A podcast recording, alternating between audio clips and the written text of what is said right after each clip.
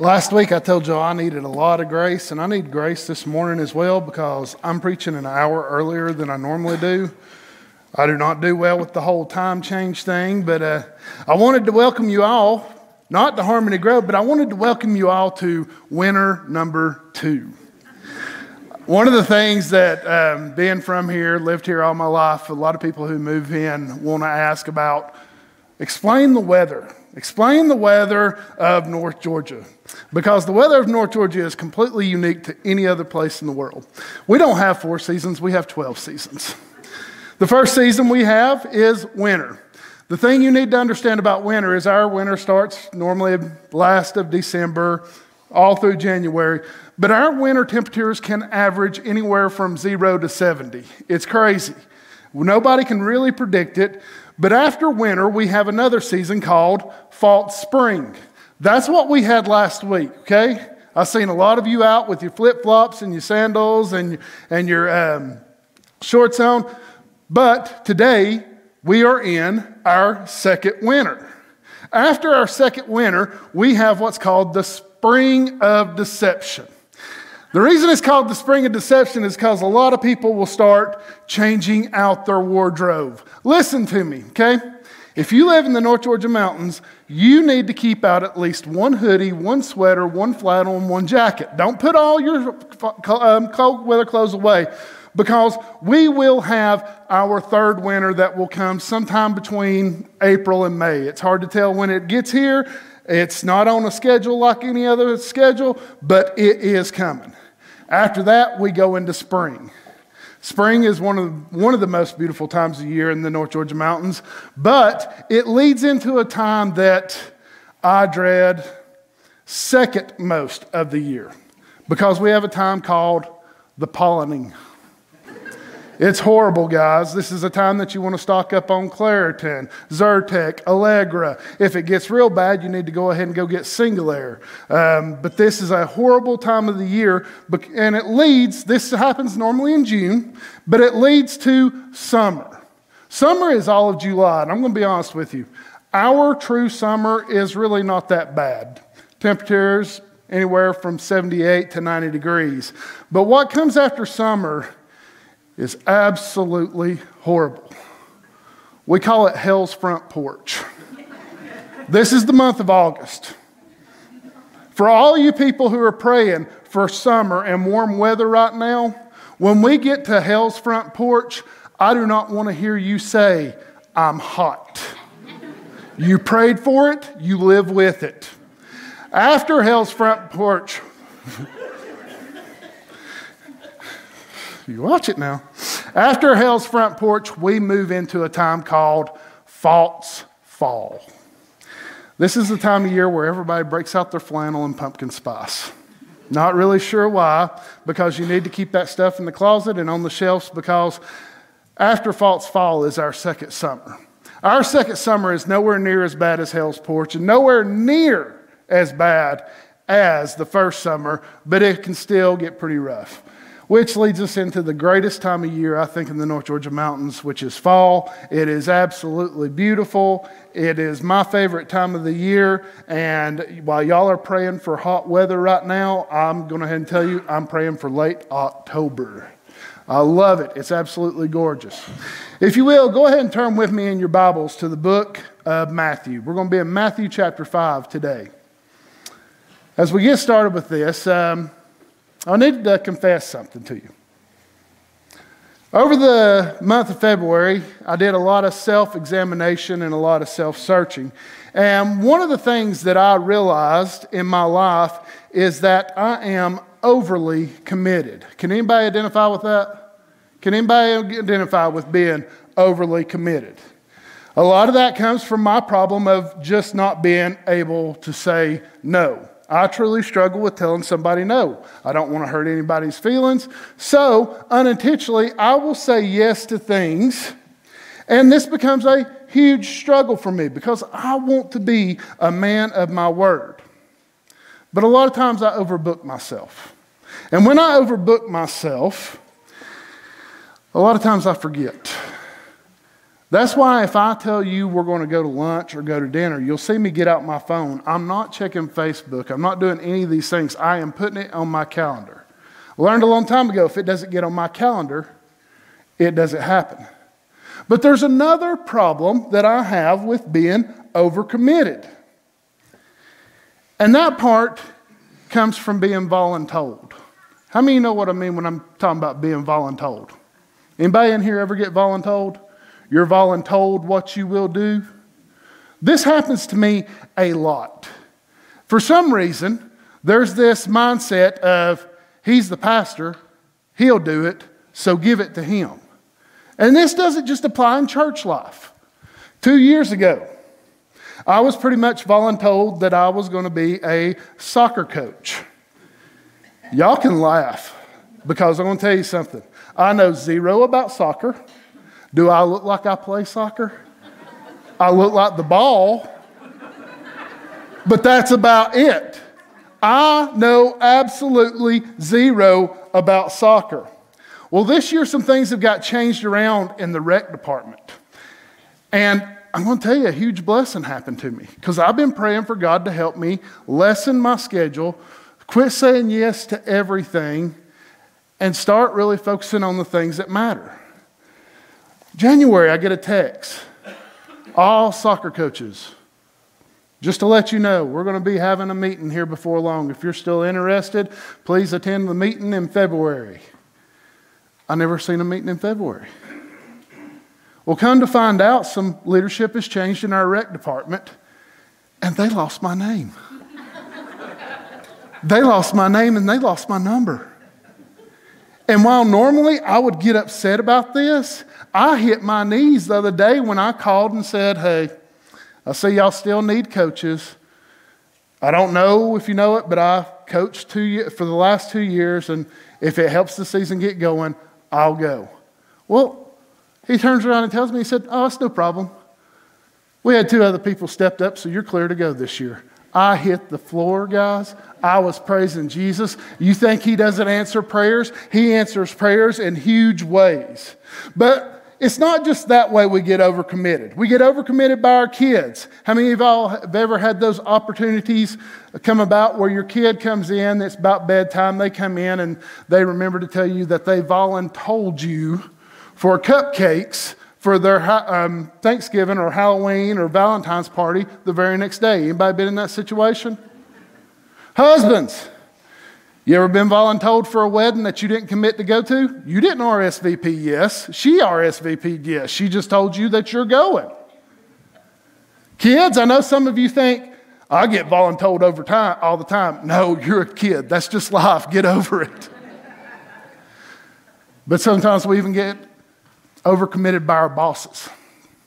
Bosses assign us up for something that really just does not go with our job description. It's not something that we signed up to be. And that's where a lot of stress comes into our life. We can be completely overcommitted. And when we are completely overcommitted, we are not living the life that God has called for us to live.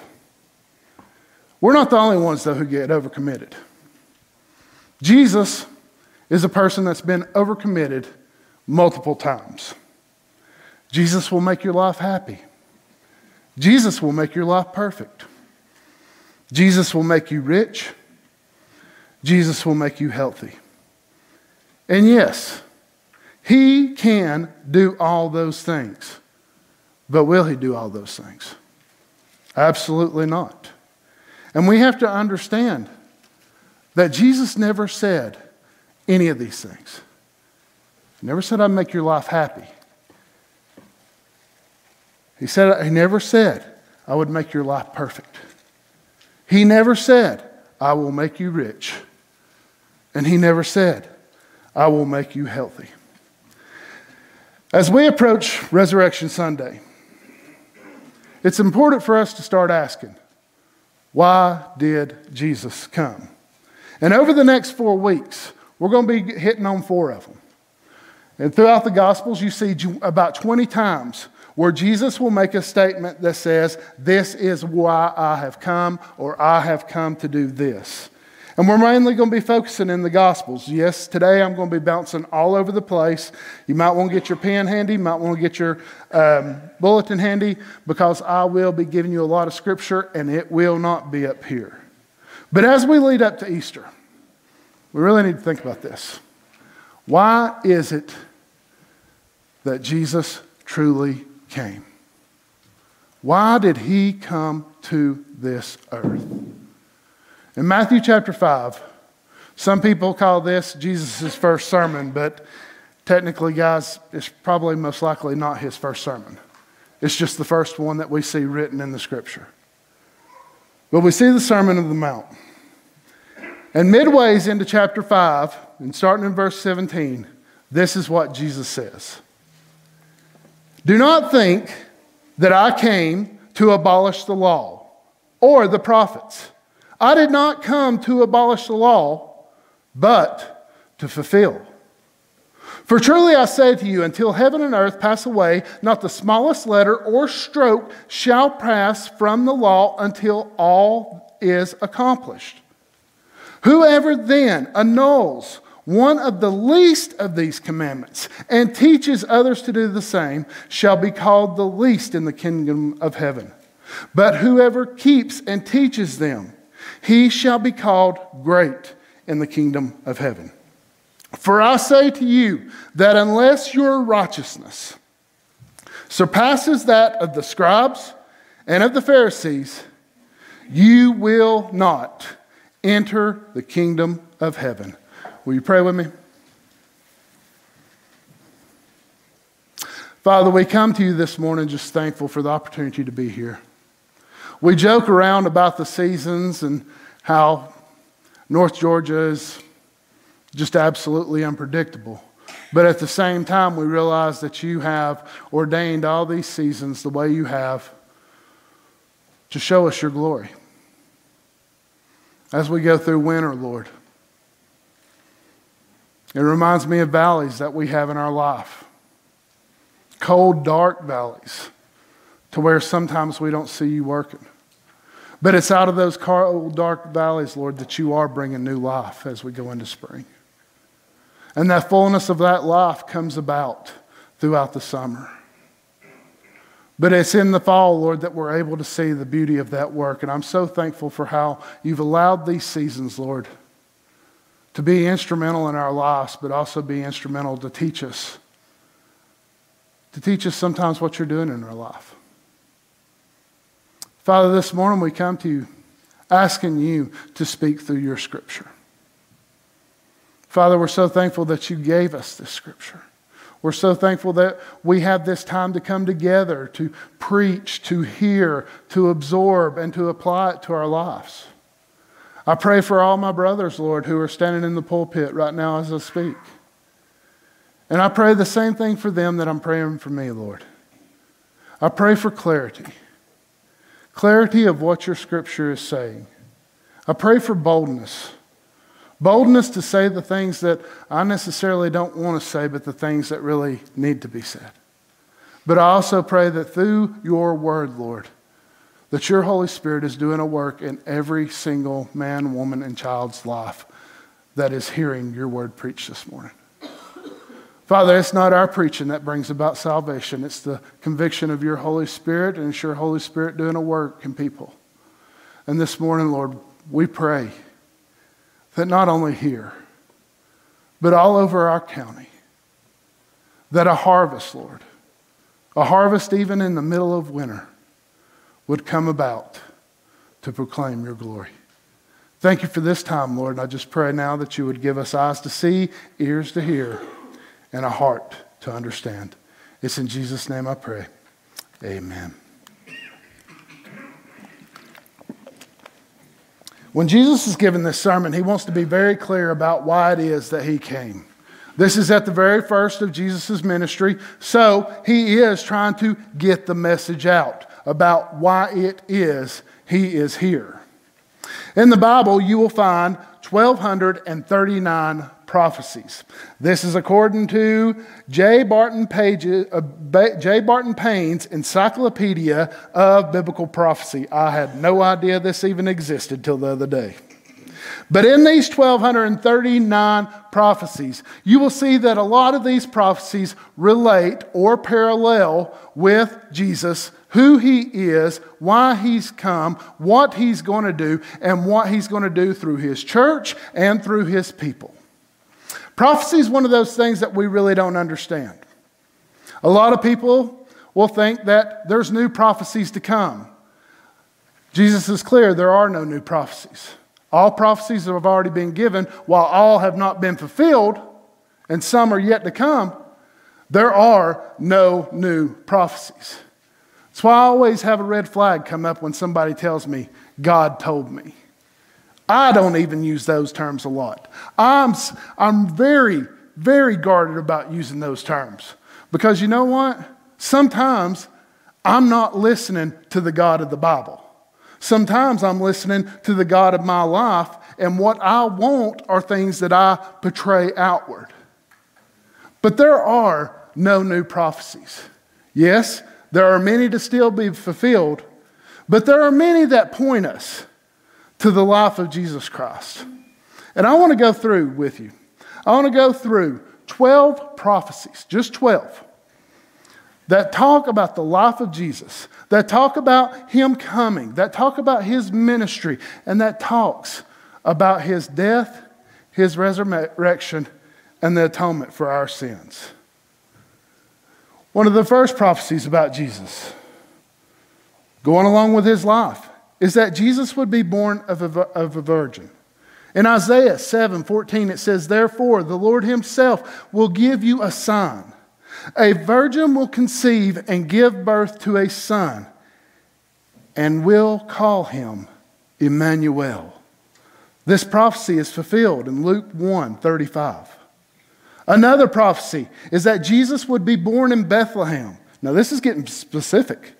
In Micah 5, uh, verse 12, it says, But you, Bethlehem, though you are small among the clans of Judah, out of you will come from, out of you will come from more. One who will rule all over Israel. Again, this is fulfilled in Matthew chapter 2, verses 4 through 6. Another prophecy Jesus would end up in Egypt. We're getting very specific now. And in Hosea chapter 11, verse 1, it says, When Israel was a child, I loved him, and out of Egypt I called my son. Again, fulfilled, Matthew chapter 2, verses 14 through 15. Then, one of the last ones that I'm focusing on, that Jesus would be preceded by a forerunner. Isaiah 40, verses 3 through 4 says, A voice, in the, a voice of the one calling in the wilderness, prepare the way for the Lord. And in John chapter 1, verse 23, we see how John the Baptist did just this thing. Now, that's just four. That's just four. But even with just those four, it's hard to deny that from what we know about Jesus' birth, that this is not the Son of God. Amen. Then we move on to prophecies about Jesus' ministry. It's clear in Psalms chapter 40 that Jesus would preach in the temples and to the people of Israel.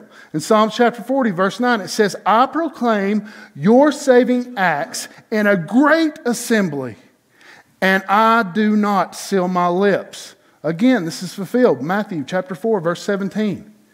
He goes on. Another Psalms tells how Jesus would teach in parables. My, uh, Maya, do you remember what a parable is? What is it? No, two male cows. Did you forget? No, it's a short story with a heavenly meaning. Got to spend some time with the kids the other night. It was awesome. They didn't like my parables joke either, so all right.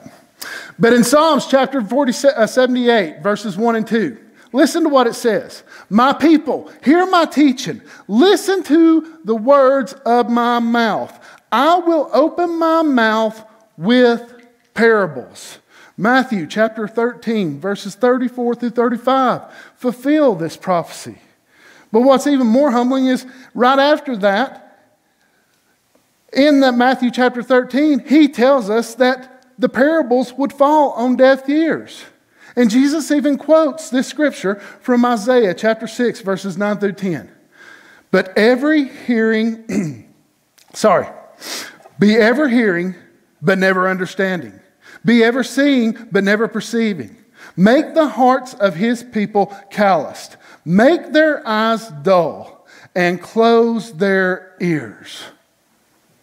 Jesus knew that he would be preaching these parables, Jesus or teaching in these parables, and he knew that people wouldn't understand.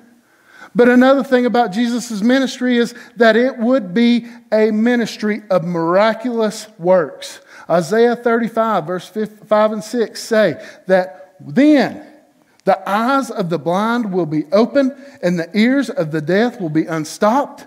Then the lame will leap like deer and the tongues of the mute shall shout for joy. Matthew 11, verses 2 through 6. We see this fulfilled. Jesus' birth was prophesied and fulfilled. Jesus' ministry was prophesied about and fulfilled. And even Jesus' death, in great detail, was prophesied about and yet fulfilled. Zechariah 11, verse 12, tells us that throw it to the potter, the handsome price at which they have me. So I took 30 pieces of silver and threw them to the potter. Fulfilled. Matthew chapter 27, verses 6 through 10.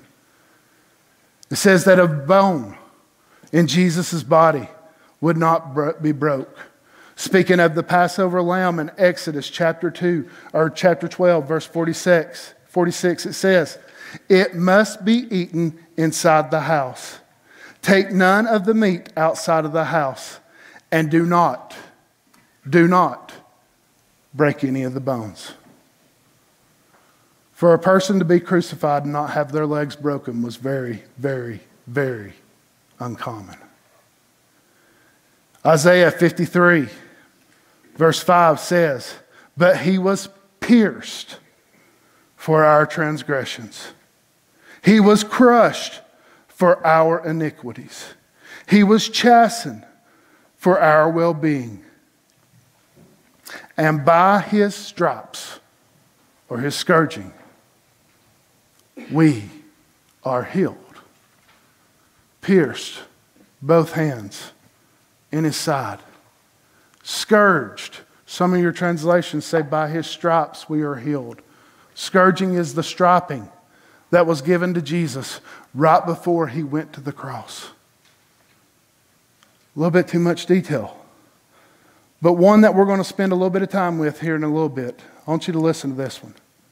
It says that Jesus' blood would be spilled and would make atonement for our sins. Leviticus 17, verse 11. For the life of a creature is in the blood, and I have given it to you to make atonement for yourself on the altar. It is the blood that makes atonement for one's life again fulfilled. Matthew chapter 26, verse 28. One of the reasons that Jesus stated that he come was to fulfill the prophets. See, Jesus didn't leave us hanging. There wasn't a lot of things talked about in the Old Testament, and he just left it out there over our heads with no understanding. Matter of fact, the reason we have the Old Testament is so that we can see all these prophecies and how from the very beginning, God had already made a plan to make atonement for our sins. This was not a backup plan. This was the original plan that was put in place by the Father, by the Son, and by the Holy Spirit before the creation of time. He already knew that we would not be able to live a perfect life. So he made a way for us to be perfect through his son.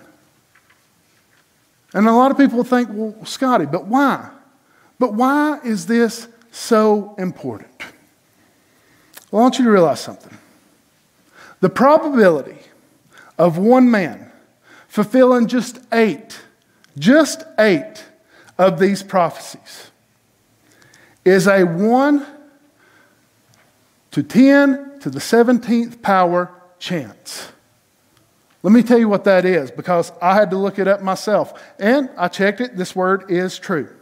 That is a 1 and 100 quadrillion chance that one person could fulfill just eight of these prophecies.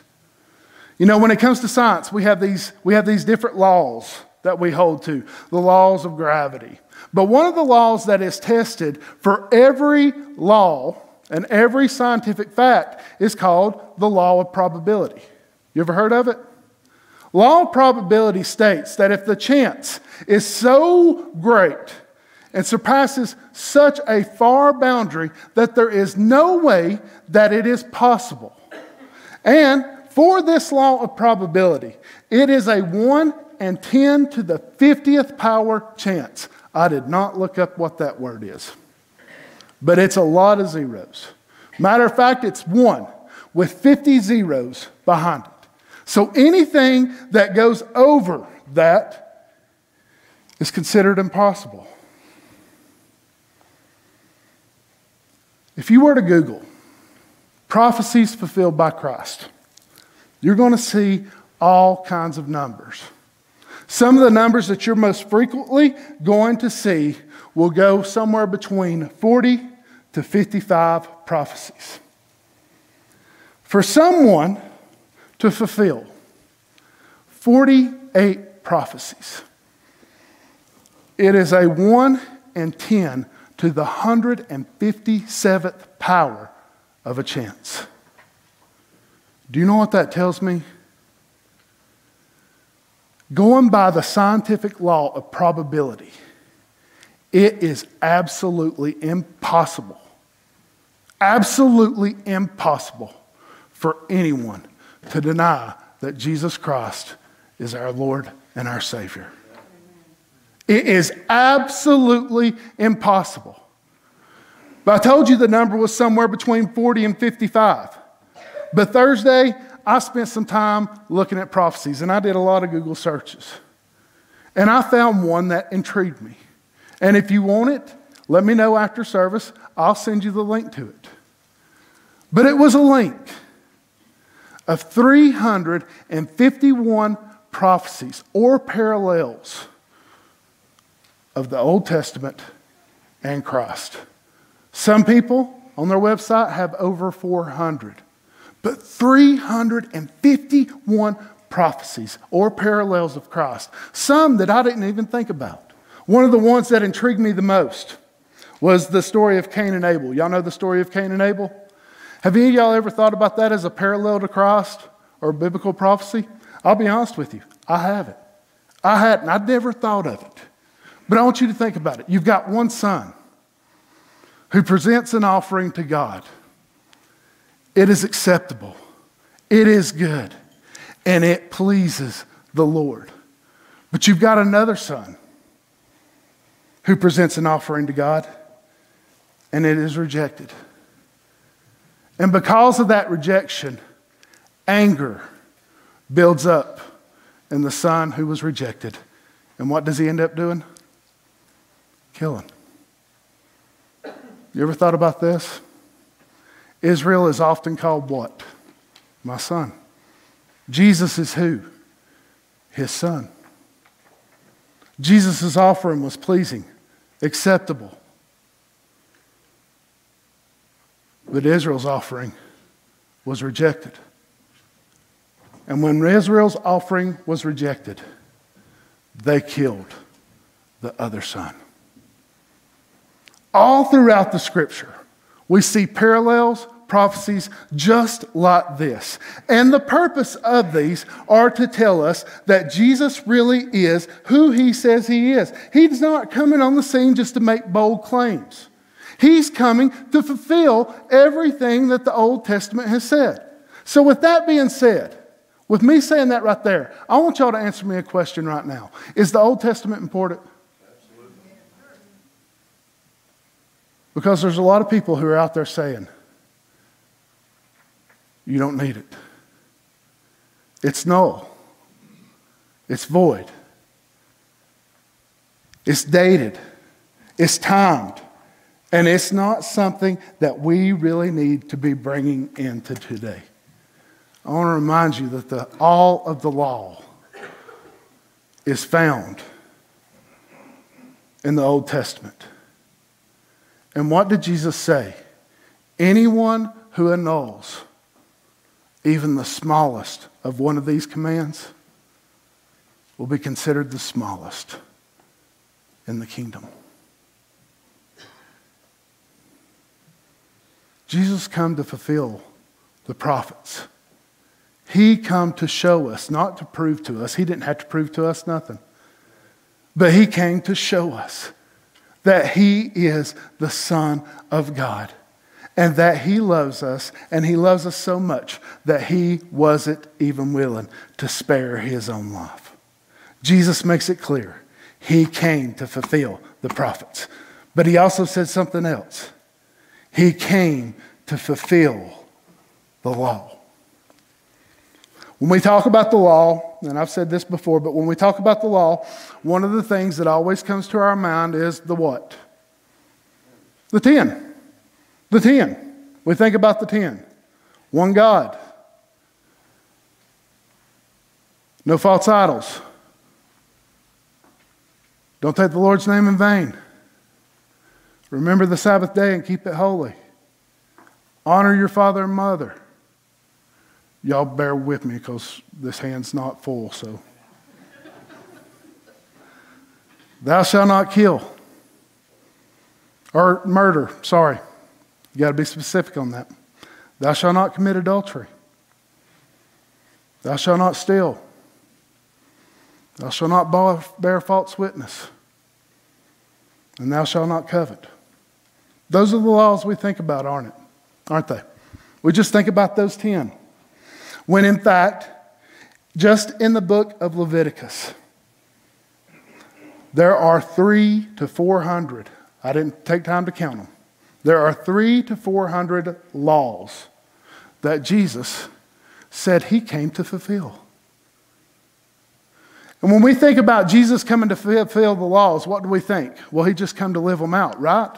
We think that he just come to hold every one of them to keep them. But when you're talking about the law, especially the law in Leviticus, you've got to understand that law is broke up really into three categories. The first of those categories is a moral law. This is where we get our right and wrong and what is right and wrong. The second category in Leviticus is a social law or a civil law. This is how we act in public. While the first set of laws are kind of how we act in private, the second set of laws are kind of how we act in public. But then there's a third set that goes along with that. And that third set is a religious standard of laws. And these religious standards of laws talk about the atonement, talk about making offerings, talk about making sacrifices. And these laws were all put in place by God Himself, and Jesus says that He fulfills them all. Can you do it? How are you doing with the 10? How are you doing with the 300? How are you doing with the 300 to 400? But the one that the thing that gets me the most is what's the penalty for breaking just one? What is it? Hmm? Death. Breaking one law. One law one time, that penalty is death. It's kind of harsh, isn't it? It's kind of harsh just for making one mistake Because when you get in the laws, you see a difference, especially in the religious laws, you see a difference in sinning that you commit willingly, but there's also a sin that you commit unknowingly. That's pretty harsh, isn't it? That because we make one mistake in our life, the debt that we have to pay for that one mistake is death. And guys, this is a problem for us. This is a huge problem for us. And Jesus is clear.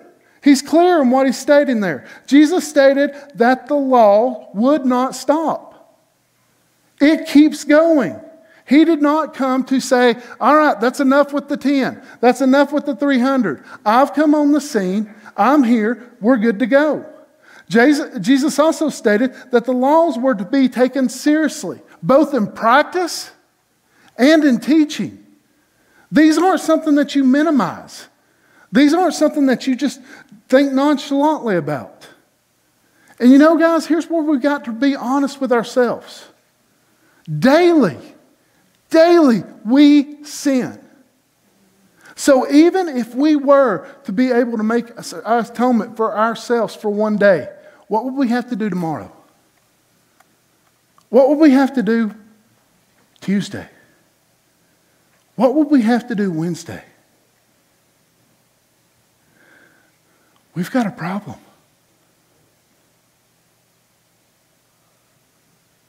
Jesus never said, You don't have to follow the law. Even after you come to Him, hear me out on this. There are still requirements.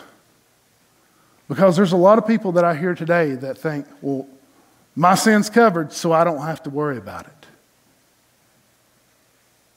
I can do this. I can go to that party. I can get hammered. I can have an affair on my wife. And I can do all these things because Jesus has already paid the debt for that sin. Man, that's dangerous. Not only is that dangerous, that is vile. That is vile and wicked thinking that has been brought into our mind. And Jesus made it clear you do not take these laws lightly. But understand this when Jesus said that he came to fulfill the law, he modeled it. Every single bit of it. He lived his life to it. He held it. Jesus was a sinless person, the only sinless person, and he held all of it. But another thing that we don't realize about the law when we're talking about the law is he completed it. Did you know the law had to be completed? Did you know that? Because the completion of that law is the judgment. The completion of that law is the verdict of death. The completion of that law is Him fulfilling the obligation of judge, of jury, and as executioner. And he fulfilled it. I pointed out Leviticus chapter 17. If you want to, you can go ahead and turn in your Bibles to Leviticus chapter 17. You don't have to, it's not going to be on the screen. But there's a couple of things that I want you to see very clear in Leviticus chapter 17, verse 11, about what Jesus done for us and how he completed the law.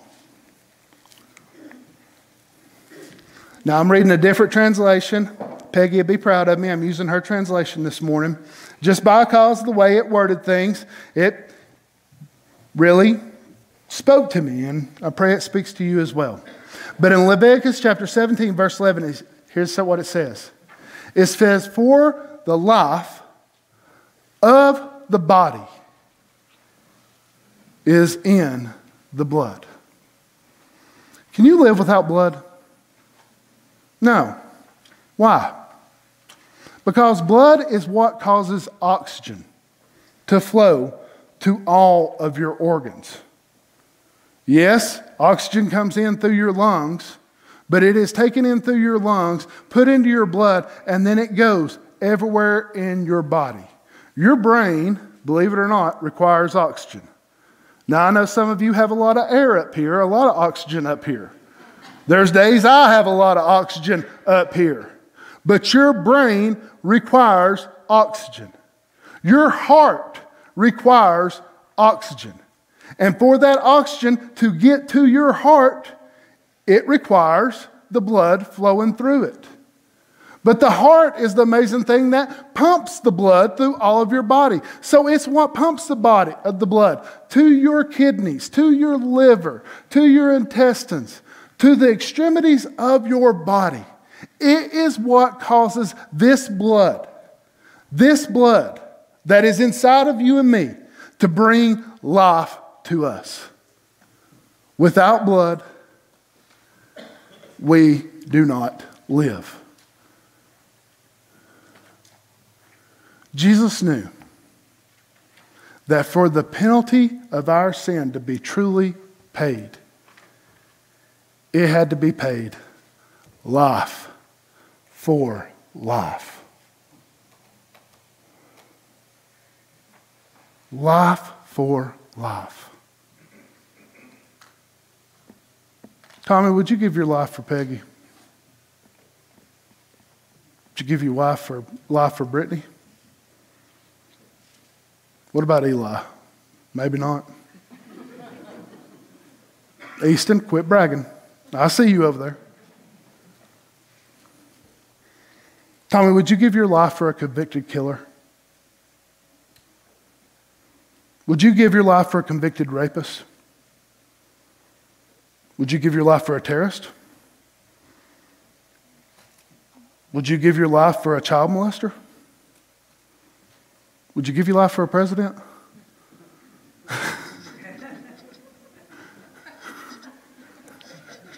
He's turning a little red.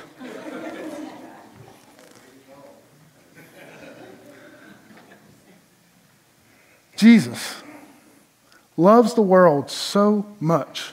And when we're talking about the world, he's talking about everybody in it. That no matter if they're a child molester, he died for them. No matter if they're a convicted murderer, he died for them. No matter if they're a terrorist, he died for them. If they're a president, he died for them. John tells us that greater love have no man than this, that he would lay his life down for another. When Christ came to fulfill the law, he came to lay down his life for us. Verse 11, it goes on to say, I have given you the blood on the altar to purify you. And in church, we hear a word a lot. We hear the word atonement. And a lot of people do not understand what atonement really means. But atonement is simply what the NLT translation says it purifies us, it cleanses us, it takes all the rot, all the filthiness, all the things that are in our life, and it cleans them, us of them. Yesterday is absolutely beautiful watching the snow, wasn't it? I got up real early, I got to tell y'all. I got up real early and um, come up here for the men's breakfast, and it was pretty cool because it was snowing real hard, and I turned on my high beams. And whenever it's snowing hard and I turn on the high beams, I feel like I'm in the Millennium Falcon. You know what I'm talking about? When they go into hyperdrive and you see the shh, love it. I loved it because the roads were absolutely clear. I even put my hand on my driveway. It was warm. I'm like, yeah, we're getting out. You look at the ground, it is beautiful. It is white as snow. The problem with this is my yard right now. My yard right now is not beautiful. Is anybody's yard beautiful? I got a lot of bare spots. Weston said his yard's beautiful. Good job, Daniel. I got a lot of bare spots. I got a lot of spots that look pretty nasty. I got a lot of spots in my yard that look absolutely horrible. And when that snow falls and it covers them, it makes it absolutely beautiful. When Jesus spilled his blood for us, and that blood is applied to that altar on our behalf. I want you to hear this. Jesus doesn't see your sin. God doesn't see your sin. Your sin is covered. And this is important for Christians. This is important for Christians because a lot of us are hanging on to sins that God's already let go of. We can't get rid of the guilt. We can't get rid of the shame. We can't believe that we did those horrible things when we were 20 to 30. We can't believe we allowed ourselves to get bombarded by all the junk that was in our life. And, brothers and sisters, you got to understand something. You are clear, you are pure, you are clean. And that doesn't mean you can go out and do it again. That just means you don't have to hold on to that guilt no more. God's not holding on to your guilt, and He's the only one who can. So if He's let go of it, why can't you? Why can't you? It's funny. Jesus can forgive us easier than we can forgive ourselves. But Jesus never meant for us to hang on to that. Because he goes on to say, it is the blood given in exchange for a life that makes perfection possible. I got to spend some time a couple of days ago. Got to go read to got to go read to Miss Brittany's class. Absolutely, oh Miss Jordan's class. I'm sorry, it's not Miss Brittany. But I absolutely love the time to get to go into the schools, and we may have to cut this one out, but I'm going to tell on myself a little bit. They always tell us to pick the book that we want to read, or we can pick a book in the library. Well, I bring my book. And I was very careful about the book because the last thing I wanted to do is get Brittany in trouble. No, I didn't take the Bible. Um, but I did take a little children's book that was given to me, or actually given to the boys by Roberto um, when they come to live with us. Roberto gave me this book, and it's a book written by Chris Tomlin, and it's called Good, Good Father. When you sung that last week, I about cried because that was the book I read that week. And it's the story of this little bear. Now, bear with me for a little bit. It's the story of this little bear who lives in a bear town. Where else do bears live? And in this bear town, he sees a lot of things that bother him. He sees bears that are hungry. He sees bears that are sick. He sees bears that are lonely. He sees bears that just need somebody there with them. So he goes on this adventure. And as he's going on this adventure, he goes to each of these little towns. He goes to a frog town, a raccoon town, and all these other towns. And all these towns keep telling him, You need to take the king, because that's where the little bear was going. He was going to the king because he wanted to take this um, problem straight to the king. So they tell him, You need to take a gift. You need to take a gift to the king. You need to take a gift like a bandage or a gift like a violin. And he collects all these gifts. And by the time he is making his way to the king, by the way, he, time he's making his way to the king, he can barely hold all the stuff. He goes in to the castle, the door's wide open, wide open. He walks right in.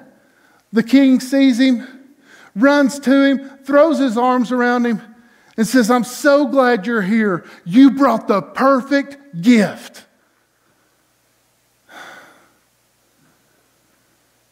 Little bear starts telling the king about all these problems. King sympathizes with him. Sees the hurt in his heart sees the brokenness, and the king makes everything right. The little bear is still puzzled, though. Because when he walked in, the king threw his arms around him and said, You brought the perfect gift. He wanted to know what it was. Was it the bandage? Was it the violin? What was the perfect gift? So he asked the king, which of these gifts was the perfect gift? And the king looks at the bear and says, You, you are the perfect gift.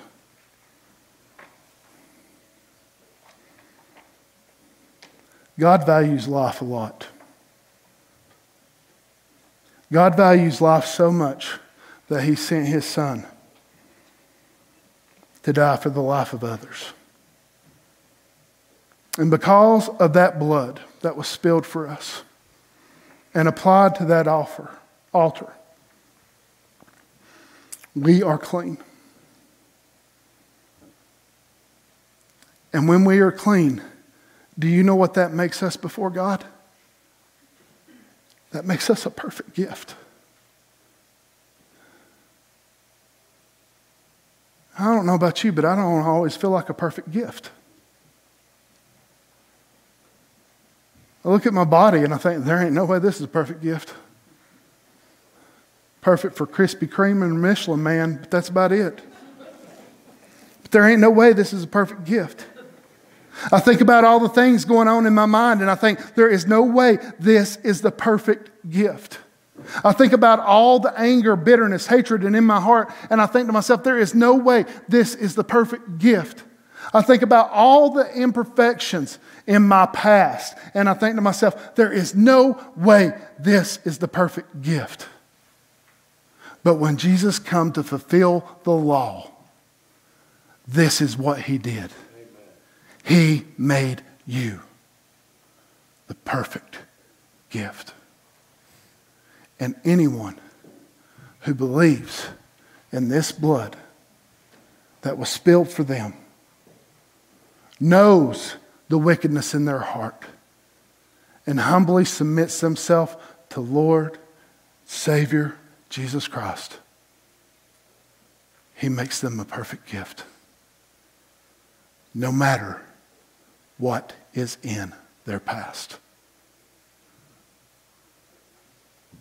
Brothers and sisters, you're a perfect gift. The people that you interact with today, through their confession of Jesus as Lord, Master, and Savior, they can be a perfect gift too. That child molester, as hard as it is for us to really wrap our minds around this, them throwing their self at the mercy of God, they can be a perfect gift. That terrorist, if the Holy Spirit awakens their heart to who He is and what they've done, they can be a perfect gift. You say, Scotty, how can you say that? Because if Jesus can save me, He can save anybody. because I am far from perfect. But by Jesus fulfilling the law and the prophets, He's made us all perfect gifts if we surrender our lives to Him. Father,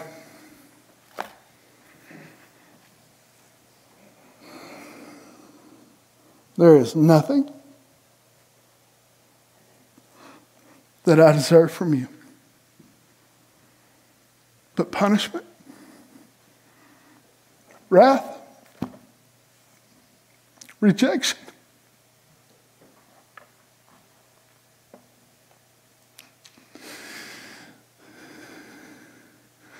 You love me so much. You loved me when I couldn't even love myself. And you made me aware, God, of how your son, the perfect man, sinless life, came to present himself as a perfect offering.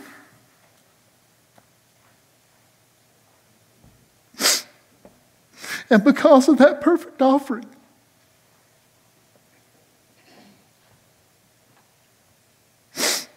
He's made me a perfect gift. And that's why daily, Lord, my prayer is that you would help me to present my body to you as a living offering. And the only way that is holy and acceptable is through what Jesus has done. And this morning, Lord, as we approach this resurrection celebration, what I hope people live with, leave with here today, whether they be in person or in online, is that because of what you did, you made them the perfect gift. That they no longer have to hide in that guilt. That they no longer have to hide in that shame. That they no longer, Lord, have to hate the things of their past because you died for it and you don't see it. Thank you for giving us, Lord. Help us to forgive ourselves. Now, Lord, you do what only you can do. Through your word, through your spirit, draw your children to yourself. It's in Jesus' name I pray. Amen.